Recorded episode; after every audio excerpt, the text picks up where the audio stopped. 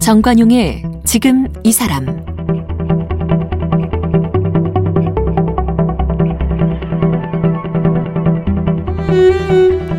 여러분 안녕하십니까 정관용입니다. 인생의 사춘기는 두 번 온다고 하죠. 인생 상승기인 청춘에 한 번, 또 인생 내리막길인 중년에 한 번 온다는데 그 중년에 오는 사춘기가 갱년기죠. 이 시기가 오면 신체 변화가 생기면서 축 처지고 또 상실감이 밀려오면서 인생이 허무하게 느껴지기도 합니다. 사춘기처럼 갱년기도 월반이 없어서 그 시기는 누구든 겪게 된다고 하는데 이 시기를 보내는 게 참 힘듭니다. 자, 5월 가정의 달을 마무리하면서 준비한 내용 기획 가족 그 두 번째 시간 오늘 어제에 이어서 유인경 기자와 함께 이 중년의 부모에 대해 이야기해 보겠습니다. 갱년기를 보내는 중년 엄마에 대한 위로의 시간이 될 수도 있겠는데요. 유인경 기자 만나봅니다.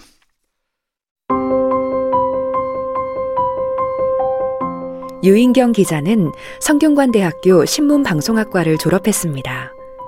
1982년부터 기자 생활을 시작해 30년 넘게 언론인으로 일했습니다. 2015년 경향신문 70년 역사상 최초로 정년 퇴임한 여기자가 되었고 그해 올해의 여기자상을 받았습니다.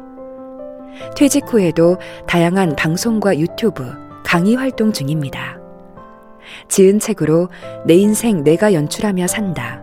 유인경의 해피 먼데이. 대한민국 남자들이 원하는 것. 이제는 정말 나를 위해서만. 내일도 사랑을 할 딸에게.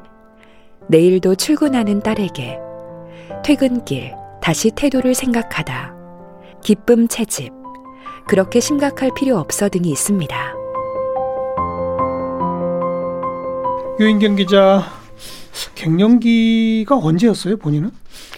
저는 그 의학적인 갱년기나 정신적인 갱년기는 별로 겪지를 않았 던 것 같아요. 그러니까 흔히 친구들 보면 막 열난다 그러고 음. 맨날 땀 흘리고 네. 보면 한여름 한여름인데도 두꺼운 가디건이나 부채나 뭐 정말 여러 가지를 들고 다니더라고요. 더우면 붙였다가 추우면 그런 입었다가 경우가 없었어요? 한 번도 없고 불면증에 시달린 친구가 많아서 주변에 보면 수면제거나 수면 유도제를 많이 복용하는데 저는 이제 놓으면 자요. 그래서 그런 아직 안 온 거 아니에요 혹시? 혹시 70이나 80에 뒤늦게 늦된 성격이긴 하지만 근데 보니까 제가 분명히 그때도 우울감이나 상실감이나 뭐 박탈감이나 뭐 또 슬픈 것, 억울한 거 많았어요, 직장. 더구나 이제 여성의 경우에도 음. 40대, 50대 무렵이 임원이 되느냐 안 되느냐, 뭐 승진하냐 마냐. 그리고 예. 그때는 부원들을 거느려야 되고 그렇죠.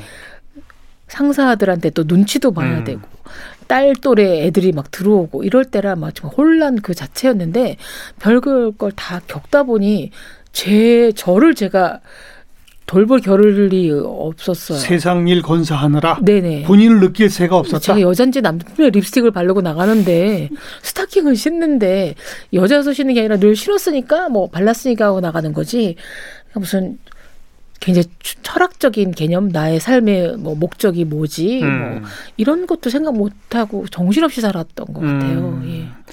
그러면 지금 이제 이 방송 들으시는 보통의 중년 여성들한테는 별로 해주실 말이 없네. 내가 보니까 이제 지금 이제 우리가 머릿속에 그려지는 거는 전업주부로 사시고 어 간간히 일을 하셨어도 뭐 그렇게 바쁜 일을 하시진 않고 자녀들을 대충 키워서 이제 뭐 대학도 보내고 아니면 결혼도 시키고 그러다 보니 본인은 이제 신체적으로도 갱년기가 와서 좀 몸이 축 처지고 게다가 빈둥지 증후군식으로 뭐 그냥 혼자 남아 있고 또 남편하고는 남편도 퇴직해가지고 이제 둘이 딱 가만히 하루 종일 붙어 있으니까 남편 뒤통수만 봐도 밉고 네. 뭐 이제 우리 이런 여성들의 이야기를 좀 해볼까 하는데 이제 그랬었었어요. 제가 정말 저는 갱년기, 중년기 이런 건 정말 나랑 상관없는 음. 저랑은 무관한 일이라고 생각했는데 음, 많은 후배들이 이제 저한테 조언을 묻는 거예요. 선배는 어떻게 그걸 보내셨어요? 어떻게 직장 생활을 하면서 애를 이렇게 키우셨어요?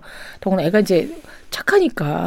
예, 그리고 남편이 그닥 잘해주는 것도 아니고 백수신데 혼자 책임지면서 괜찮았어요. 뭐 치매 엄마도 모셨다면서요. 그 경이로운가 봐요. 음. 그래서 어, 사회생활하는 후배들한테도 이제 직장 문제들 선배 저 언제 때려치울까요? 뭐 이혼하고 싶어요.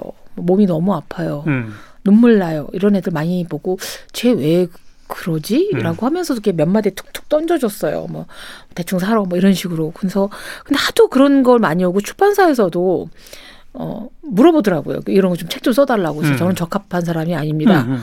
라고 생각하면서 이게 옛날 일기장을 들춰봤더니 웬걸 사실 그 3, 40대는 저는 간병인이었어요. 저희 시어머니가 중풍으로 쓰러지셔서 1년간 제가 또 주말마다 가서 그땐 주 6일 근무할 때였거든요. 예, 그래서 대상포진도 왔었고 음. 엄마가 치매 오셔서 진짜 그거를 소멸돼 가는 과정을 음. 다 이제 곁에서 봐야 사- 같이 살면서. 네. 어. 그리고 엄마 돌아가시고 이제 음, 형제들이랑 좀 약간 다툼이 있고 그 정신적인 쇼크가 넘어와서 급성 천식이 오고 어. 그러니까 뭐 땀 나지 않고 잠만 잘 잤지 쓸개 제거 수술을 받아서 저는 지금 쓸개 없는 인간이기도 하거든요. 그러니까 앞에 한 얘기랑 지금 전혀 다르네요. 그렇죠. 그러니까 제가 앞에는 뭐 굉장히 바쁘게 살아서 뭐 아무것도 못 느낀 것 같더니. 그러니까 제가 저를 기만한 거죠. 음. 그러니까 제가 고통, 상처 이런 거를 이렇게 꽁꽁 싸서 이 구석구석에 서랍마다 다 넣어두었지. 예. 제가 겪지 않은 건 아니고 딸하고도 분명히 뭐 갈등도 있었겠죠. 음. 근데 저는 딸을 무조건 믿어준 거예요. 음. 걔가 뭘 하겠다면 그래. 그냥 대안을 제시할 수도 없었어요. 그리고 제 신체적인 변화, 뭐 주름살, 뭐 이런 것, 뭐 이런 것도 뭐 어쩌겠어. 그게 어쩌겠어. 중요한 어. 상황이 아니고, 뭐 형제들의 불화, 그러니까 사실은 치매 엄마보다 더 중요한 저한테는 그게 없었고요. 그다음 에 신문사도 매일 시- 매일 이건 시험 보는 거잖아요. 음. 특종이나 낙종이냐. 근데 거기 일희일비 하면은 뭐 못 살죠. 못 살죠. 그래서 그냥 음. 할수 없지 뭐. 뭐, 아유, 뭐 이렇게 너- 이렇게 대충 대충 넘겨갔던 거였는데, 근데 이제 그걸 그 고비를 그 터널을 제가 안 지나간 건 아니에요. 제가 꽃길을 지나간 게 아니라 예. 저도 근데 자갈 그, 받- 그 터널은 사회적인 요인으로 생긴 터널일 수도 있잖아요. 그렇죠. 그죠? 사회적인 요인도 있고. 본인의 어떤 저 갱년기와는 또 조금 다른 걸 수도 있는 거 아닐까요? 근데 이제 이게 문제가 갱년기 우울증에만 시달리면 거기에 함몰해서 그게 너무너무 엄청난 걸 되는데 저는 몸이 좀 아파도 반드시 출근을 했어야 됐고 엄마를 반 어, 얼마 너무나 너무 피곤해도 집에 들어오면 제가 엄마를 이렇게 음. 다 씻어드리고 음. 뭐 이걸 했었어야 됐고 누구 핑계를 댈 수 없는 예. 그다음에 회사에서나 가정에서나 칭찬보다는 비난과 지적을 받는 게 일이잖아요. 직장은 음. 지- 욕받으러 다니는 거잖아요. 그래서 이제 누적돼 있어 몰랐던 것들은 아니었죠. 그러니까 이게 손가락에 가시 하나만 찔리면 미친 듯이 아픈데 누가 짱돌이 날라오고 물이 퍼부어지고 뭐 이상한 가스 체류 가스 터지고 하면 정신이 하나도 없이. 지나가듯이 음. 한꺼번에 다 왔던 것 같아요. 예. 한 30대 후반부터 40대 중반에 이르기까지 음. 그러니까 막 부서도 너무 많이 바뀌었어요. 신문 편집국에 있다가 시사주간지로 가라를 했다가 다시 왔다가 선임 기자 했다가 뭐뭐 했다가 뭐 굉장히 이게 수시로 바뀌는 일이고 해야 될 일은 너무 많고 아무도 어. 칭찬 안 해주고 인정 안 해주고 그게 한 40대 중반까지였어요. 네, 예, 예.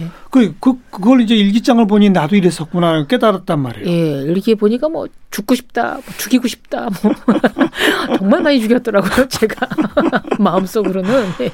그, 근데 이제 그, 그것도 한참 지나서 돌이켜 보니 네. 그냥 허겁지겁 헤쳐 나온 겁니까? 아니면 그걸 통해서 이제 이제 이제 뭘 느끼고 깨닫게 되는 거예요? 그 러나 또 그런 제가 경험한 걸 다시 되새기면서 지금 그런 아픔을 겪는 사람들한테 뭘 말해줄 수 있어요? 그런데 제가 지금 사실은 60 이 넘었는데 음. 다른 또래 친구에 비해서는 제가 굉장히 양명해요.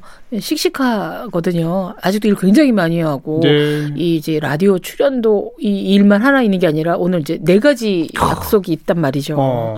사회적 거리두기는 하고 있습니다만 예, 그렇게 많단 예. 말이죠. 그 비결이 뭘까를 생각해 보니 저는 갱년기의 그 고통의 것 속에서도 즐거운 일을 잘 찾아냈어요. 음. 어, 친구들하고도 잘 만났고요. 어. 딸이 이쁘면 딸하고도 막 물고 빨고 하는 시간도 가졌고요. 음. 신문사에서 욕만 먹었겠어요.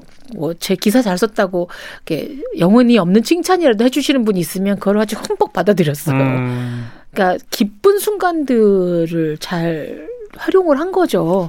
그 덕분에 어, 무사히 버텼던 것 같아서 음. 저는 이런 갱년기를 겪는 후배들한테 드리고 싶은 말씀은 요새 하늘을 보면 파란 하늘만 있으면 재미도 없어요. 음. 구름이 끼어 있을 때가 이쁘더라고요. 적절히. 그래서 그런 갱년기들도 구름구름 사이를 좀 헤쳐가는 지나간다라는 것. 그다음에 지나놓고 보니까 죽고 싶었고 죽이고 싶은 사람 많았어도 별거 아니더라. 지나고 나니 별거 아니더라. 예. 그다음에 어. 보면 제가 막 이니셜로 혹시나 누가 볼까 싶어서 이니셜로 썼는지 뭐 M을 죽이고 싶다 이렇게 써놨는데 지금 그 M이 기억이 안 나요. 누군지 모르죠. 네, 네. 어. 별거 아니고 제가 막 정말 창피했던 순간도 음, 저도 기억 안 나고 남들도 기억 못 하고 제 영광의 순간도 음. 아무도 기억을 안 해주기 때문에 음. 어, 그냥 이왕이면 그러니까 조금씩. 아픔과 고통들이 닥치더라도 네, 그 동시에 그 옆에 즐거운 것들이 있다. 네 그 즐거운 것들을 오히려 그냥 즐겨라 제대로. 흠뻑 즐기라는 거죠. 음.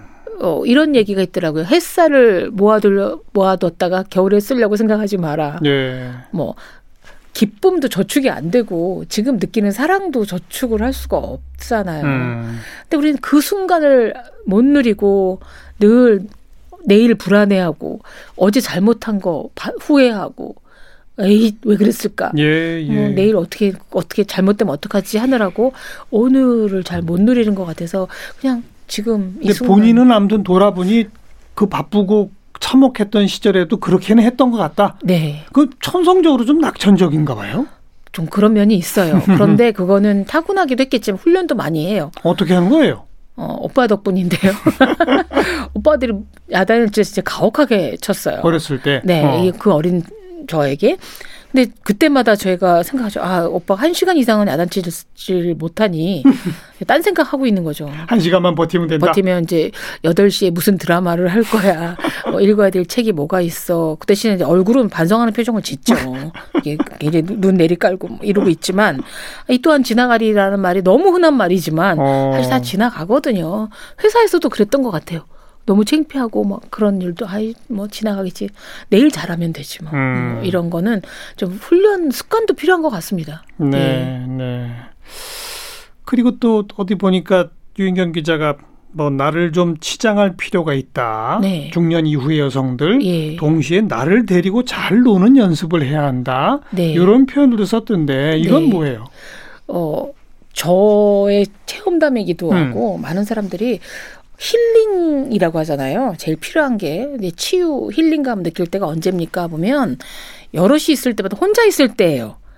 혼자서 음악을 들을 때, 뭐 혼자 책을 볼 때, 뭐 산책을 할 때, 그런데 혼자 극장을 간다거나 뭐 식당을 간다는 걸 아직도 엄두를 못 내시는 분들이 참 많은데 그래요. 저는 근데 여행지 가 보면 혼자 여행 오신 여성분들은 많은데. 아주 그 큰 드문 분을 눈에 띄었을 뿐이지 아, 일상에서 혼자를 잘? 못 데리고 노는데 저는 혼자 잘 노는 편이에요. 음. 이제는 혼자 놀 수 있는 게 너무 많죠. 책도 많고 뭐 인터넷 유튜브도 봐야 되고 뭐 영화를 볼 수 있는 사이트도 많고 그다음에 새로운 동네들도 굉장히 많이 생겨서 예. 가볼 예, 것도 많고. 가볼 곳도 많고 그다음에 저한테 혼자 앉아서 저를 생각할 수 있는 시간. 그러니까 제가 책을 몇 권 냈는데 대부분의 그 책의 모티브가 됐던 건 이게 멍 때리고 있는 순간. 어. 저는 운전을 못 하거든요. 그래서 택시건 버스건 뭐 지하철건 타면서 사람 관찰하고 혼자 있으면서 느끼는 게 되게 많아서 언젠가 결국 혼자 되니까 예. 어, 예. 지금 혼자 있을 때 기- 적극적으로 기뻐하라는 것. 그 다음에 50이 넘고 나면 어, 잘해줘야 돼요. 잘 먹여줘야 되고. 나한테. 예, 그다음에 음. 뭐 이렇게 좀 크림도 발라줘야 되고 운동도 좀 해줘야 되고 이렇게 머리도 너무 뽀글뽀글 빠마 오래가는 빠마로 할 게 아니라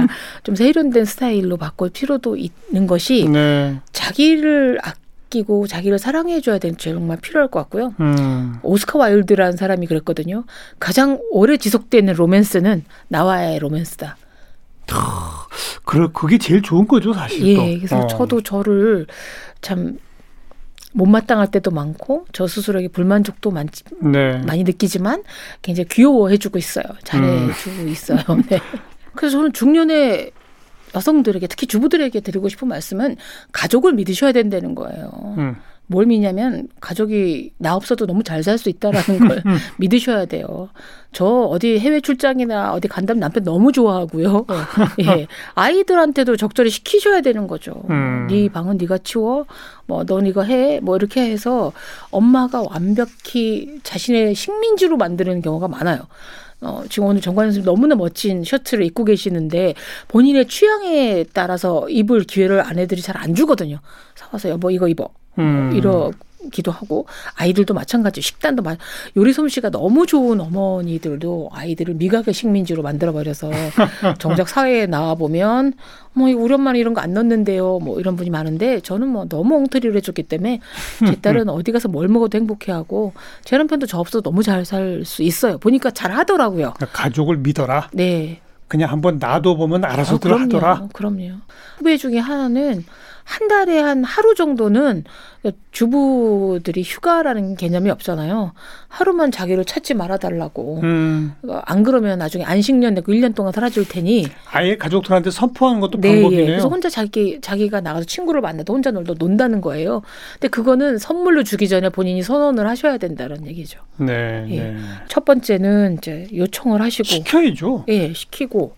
도와주는 게 아니라 같이 하자는 거고. 그렇죠. 그 다음에는 이제 홀연히 떠나시는 거죠. 음, 하루 아예. 떠나버려라. 하루라도. 예. 음. 어, 뜻밖의 잘하시죠. 예. 근데 또 정반대로 요즘은 애 대학 보내놓고 나면 더 끝나는 게 아니라 뭐 대학원, 유학, 심지어 직장에 보내놓고서도 그냥 시시콜콜이 간섭하는 부모들도 참 많잖아요. 많죠. 부모는 이제 종신범인 것 같아요. 그거 좀 부모의 유효 기간도 정해야 되지 않아요? 없더라고요. 그런데 그거는 이제 하기 나름인데요. 제 생각은 어 뺄셈을 할 나이예요. 50이 넘으면 음. 어, 더 해주려는 마음. 뭐 결혼을 했다들 반찬을 만들어 가야지. 음. 어, 별로 안 반가워해요. 그렇죠. 그다음에 미리 미리 뭐 상속을 해줘야지. 음. 나중에 증여세 많으니까 변호사 상속 전문 변호사들에 따르면 절대 그러지 말라 그러더라고요. 그래요? 네. 그다음에 이거는 이렇게 좀 좋아하겠지 아니라는 거죠. 그래서 그런 에너지를 음. 자식과 남편과 주변에 시댁이건 친정이건 이건 내가 다 해주면 본인이 기쁜데 그거는 본인이 스스로 만들어낸 허상이에요. 어. 그래서 체력이 감당하는 한 예. 진짜 기쁘면 하지만 그게 아니라 의무심에 좋은 아내가 돼야 돼, 좋은 엄마가 돼야 돼, 좋은 며느리가 돼야 돼. 게다가 요즘 100세 시대라 시어 부모님, 친정 부모님의. 간병할 일이 2, 30년은 남아 있는데 음. 언제까지 그렇게 자기가 없이 살아야 될까?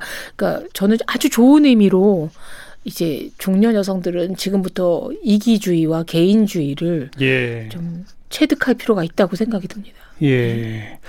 그 나는 이렇게 해주는 것이 즐거워, 행복해.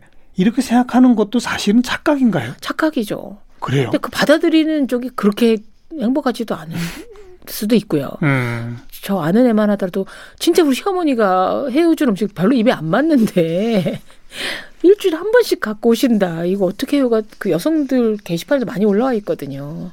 요청하면 해주셔야죠. 어머니 저번에 해주셨던 깍두기 진짜 맛있었어요. 예, 예, 예. 먹고 싶어요. 그러면 기뻐서 해주셔야 되지만 뭐 우리 아들 먹여야 되는데 뭐 이런 거는 알겠습니다. 안 하시는 게 낫다는 그러니까 뭐 더 해 주려고 하는 것이 아니라 네. 뺄셈의 시간에 접어들었다는 얘기는 예. 지금까지 하던 걸 하나씩 줄여라. 그렇죠. 오히려? 경제적인 지원이든 정서적인 연대감이든 음. 좀 빼셔야 되고 친구도 마찬가지인 것 같아요. 음. 친구라고 다 챙기거나 꼭 만나야 되거나 그것도 아니고 이제 가지치기를 해야 될 때라고 생각이 뭐 들어요. 방금 또 경제적인 얘기를 했으니까 알겠지만 이제는 또 워낙 장수 시대가 되다 보니까 노후 대비 자기 자금, 자기 경제력이라는 것도 이제 중요하잖아요. 네. 그렇죠. 근데 예. 그냥 일찌감치 자식들한테 어떻게 해버리면 나중에 더 이상해지는 거 아닙니까?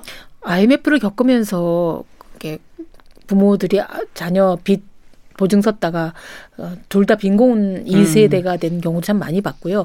지금 뭐 코로나 이후에도 그 불길한 예감들이 도는 종조들이 많이 오던데 언제까지 부모의 헌신으로 해야 될지를 잘 알 수가 없고 60이 넘어서도 취업을 못한 30대 자녀들을 아들, 자, 키우고, 자녀들. 예, 예. 부양하면서 8, 90대 노부모들을 봉양하는 봉양하고. 이런 낀 세대들이 너무 늘어나고 있어서 네. 어, 선언을 좀 하셔야 돼요. 여기까지만 제가 할 수 있습니다. 음. 이것까지는 난 너에게 할 수 있다라고 음. 기간을 정해두던 아니면 이거 경제적인 지원의 금액을 정해주던 하셔야 되고요. 이제 스스로에게 들어갈 돈이 진짜 많거든요. 예. 예전에는 그냥 소화제와 두통약으로 해결됐던 일이 이제는 뭐 엄청난 병원비로 들어갈 수 있는 나이가 곧 되기 때문에 그렇죠. 예, 준비를 해두시라고 제가 저한테 강조하고 있는 말이기도 해요. 음. 저도 막 더 해주고 싶고 이제 손주 태어나는데 뭐 조리원비도 자, 제가 내주고 싶고 선물도 해줘야 될 것 같은데 막 혀를 깨물고 있어요 지금. 그래서는 안 된다. 지속 가능할 만큼 에너지를 늘 예. 유지를 해야 된다는 거죠. 예, 예. 자녀들에게도 넌 언제까지다. 내가 해줄 수 있는 건 여기까지다. 네. 이런 것들을 선언을 해라 이 말이죠. 예. 심지어는 부모 세대에게까지 부모님들한테도 어머니 저는 아파서 오늘 못 갑니다라든지 음. 형제들이 있으면 연대해서 같이 해야 되는 거지 뭐 장남이다 맏며느리라고 해서 다 이렇게 유일하게 책임질 필요는 없다는 거죠. 네, 예. 네. 그 바로 이제 그런 또 어느 정도의 자기를 중심으로 생각하는 지혜라고 말할 수 있을 것 같은데 네. 이거를 얻는 방법은 있나요 혹시? 이거는 훈련이 안 되나요? 훈련이 돼. 저도 그랬거든요. 저는 뜻밖의 제가 이렇게 예전에는 굉장히 어, 이타적이었어요. 음. 그러니까 딸한테는 좋은 가방 사주고 저는 막 헝겊 가방 들고 다니고 어, 장을 보러 가서도 좋은 과일은 자, 이렇게 가족 먹이고 저는 막 약간 물른 거라든지. 아니, 대부분 그렇잖아요 어머니들이. 근데 그러다 보니 우리 엄마가 훌륭한 분이 아니라 어, 우리 엄마는 이런 거 좋아하셔가 돼요. 엄마 선물 뭐 사드릴까요? 뭐 어버이날도 마찬가지, 생일도 마찬가지. 네가 선물이야. 뭐 이런 말도 안 되는 얘기를 했었어요. 근데 정말 자기가 선물로 알더라고요. 그래서 이제는 구체적으로 엄마는 이게 필요해라고 얘기하든지 현금을 다오 뭐 이런 얘기를 하고 과일 같은 거만이라도 저한테 잘 먹여주는 거래요. 죄책감 없이. 왜 제가 근데 돈을 그러니까 언제 그게 turning point가 왔냐고요. 어떤 계기로 그리고 그걸 계속 훈련한 방법이 뭐냐고요. 쓸개를 제거하고 난 이유인 것 같아요. 본인이 그렇게 수술까지 하고 네. 보니 어. 쓸개가 빠지고 난 다음에 제가 쓸개만 빠질 게 아니라 별의별 병이 다 올 텐데 내가 언제까지 이렇게 비, 이게 스스로 음. 자초한 초라함, 음흠. 스스로 만든 이런 그 말도 안 되는 가짜 헌신에 할 필요가 없다. 조금이라도 잘해줘야지. 하다못해 제가 매일 얼굴 닦는 수건 하나만이라도 조금 괜찮은 거. 그게 몇살 때쯤이었었어요? 40대 후반? 아, 50대군요. 50대. 음, 50대 음. 초반? 근데 이제 또 다른 분들한테 이 방송 들으시는 분들한테는 좀 더 일찍 깨우치기를. 유인경 기자처럼 그렇게 쓸개 때는 수술한 다음이 아니라 아니 전에 그런 아픔이 오기 멀쩡한 전에 몸일 때 멀쩡한 사지 육신 멀쩡할 때 허다못해 무슨 커피 하나라도 음, 물론 이제 뭐 인스턴트 커피 타 드실 수 있겠지만 기분 좋아지는 카페에서 커피를 마실 수 있는 여유 정도는 우리가 못 주냐는 거죠. 저처럼 돈 버는 여성이 아니라 전업주부라 해도 매니저 역할로 남편 버는 돈에 반은 가질 권리가 있으니 네. 누리시는 것, 큰 돈 들이란 얘기가 아니라 음, 뭐 아니면 부엌이던 침실이던 자기만의 공간. 제 딸이 얼마 전에 사진을 보내왔어요. 그러니까 작은 탁자로 책상 따로 있지만 일기 쓰는 탁자를 준비했어, 엄마. 근데 일기 쓰는 탁자 하나만 만들어도 내가 굉장히 귀중해지는 것 같아. 어, 근데 일찍 이 친구를 30대 초반에 깨우친 깨우친 것을 거네요. 주부들에게도 나만의 공간을 만드는 것, 음. 나만의 시간을 만드는 것은 큰 돈 안 들이고도 되고 선언을 하셔야 된다는 거죠. 아, 굉장히 소중한 사람이고. 알겠습니다. 예. 뭐 어제 오늘 이제 주로 그 여성적 관점에서 엄마와의 관계, 그다음 딸과의 관계, 지금 이제 중년 여성들 이런 이야기들을 쭉 했는데 한마디로 좀 관통할 수 있는 거는 좀 그 자기만을 위한 독립적인 이 약간은 개인주의적이고 이기주의적인 뭐 그런 것이 진짜 제대로 된 투자가 될 수 있다는 이야기를 쭉 하신 것 같거든요. 근데 자기만을 위한 거라고 치면 굉장히 이기적인 것 같지만 음. 엄마가 부인이 행복한 가정이 아이도 전염이 되거든요. 엄마가 왔을 때, 아, 인경이 왔어? 네, 라고 네. 하는 것과 왔니? 라고 하는 거하고는 가족의 온도가 달라져서 음. 제가 좋은 커피 한 잔 마시고 기쁨을 갖고 있을 때 행복해질 때 아이가 와서 제가 왔어? 라고 반사를 해줄 수 있잖아요. 남편도 마찬가지죠. 남편도 얼마나 힘들겠어요. 그 처참한 전쟁터 상처받고 온 남편에게 어 여보 괜찮아 괜찮아를 하려면 제가 기분이 된다. 되는 거기 때문에 네. 가족을 위해서라도 일단 저부터 음. 행복해지고 기쁜 시간을 좀 많이 가지는 게 이타적인 일이라는 거죠. 결국 네. 잠깐의 이기주의가 더 많은 이타주의를 만들 수 있다라는 걸 저는 50 후반에야 알았는데 음.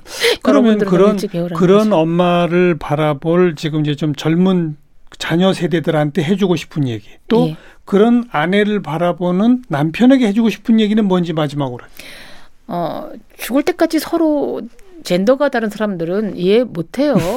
예. 저도 남편의 마음을 모르긴 하나 서로 이제 존중하고 배려해 주고 각자의 영역을 또 이해해 줘야 되는 거죠. 저도 제 남편하고 취향 기호 다 다른데 다른 사람이구나라고 해야 되는 거고 자녀들한테도 제 나이가 되어봐야만 알겠지만 어, 가장 딱 한마디 이거예요. 세상에 당연한 건 없어요. 당연한 효도, 당연한 사랑, 당연한 헌신, 당연한 남편의 애정, 당연한 아내의 뭐 살림 완벽은 없으므로 감사하게 여겨야 된다는 거죠. 감사하게 여겨라. 예, 저는 음. 너무 감사해요. 제 남편은 또 일단 아직 건강하셔서 너무 감사하고 예. 폭력 남편 많던데 한 대도 안 떨어 안 때려줘 너무 감사하고 제 딸도 결혼도 하고 아이도 곧 낳을 예정이라서 스스로 행복해해서 너무 감사하고 음. 제 친구들도 저한테 바쁜 저한테 자기들이 먼저 전화 걸어서 안부 챙겨 너무 감사하고 예전에 일기장이 슬픔과 눈물로 얼룩졌다면 이제 60이 되고부터는 감사하다는 말을 참 많이 쓰고 있어요. 제가. 예. 네, 잘 늙어가는 것 같아요. 유인경 기자가 본인 스스로 좀 즐겁고 행복해지니까 감사의 마음이 더 생기는 그럼요. 거죠. 예, 그죠? 풍경이 확 바뀌었다기보다 음. 제 마음이 변화한 거죠. 것 같아요. 예. 그 그- 집에 그대로 살고 있거든요. 아니 그러니까 그 과거에 남에게 대한 그런 감사의 마음이 이게 저- 저절로 나오지 않을 때는 그럼요. 내가 뭔가 힘들기 때문이거든요. 예, 맞아요. 그죠? 그때는 누가 덕담을 해줘도 어, 뭐 저런 말을 해. 나 내, 내 마음을, 내 심정을 알구나 해. 뭐 이럴 음. 때가 많았는데, 이제는 지적을 해주셔도, 아유, 고맙다고, 받아들이겠다고. 음, 그런 얘기를 하게 되는 거죠. 네. 그러려면 제가 변해야 되죠. 그리고 심지어 가족이라 하더라도 예, 서로 감사해라. 그럼요. 음. 감사담을 굉장히 많이 해요. 저 어디 저는 운전 못하니까 제 남편이 어딜 데려다만 줘도 네.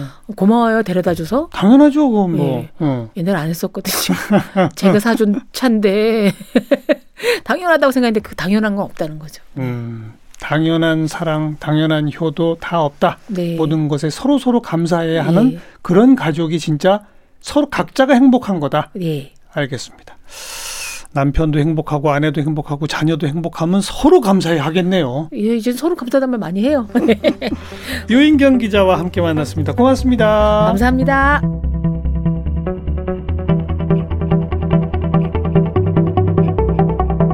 오늘 함께 하신 정관용의 지금 이 사람은 KBS 홈페이지와 모바일 콩, 다양한 팟캐스트를 통해 다시 들으실 수 있고 유튜브를 통해 인터뷰 동영상을 함께 하실 수 있습니다.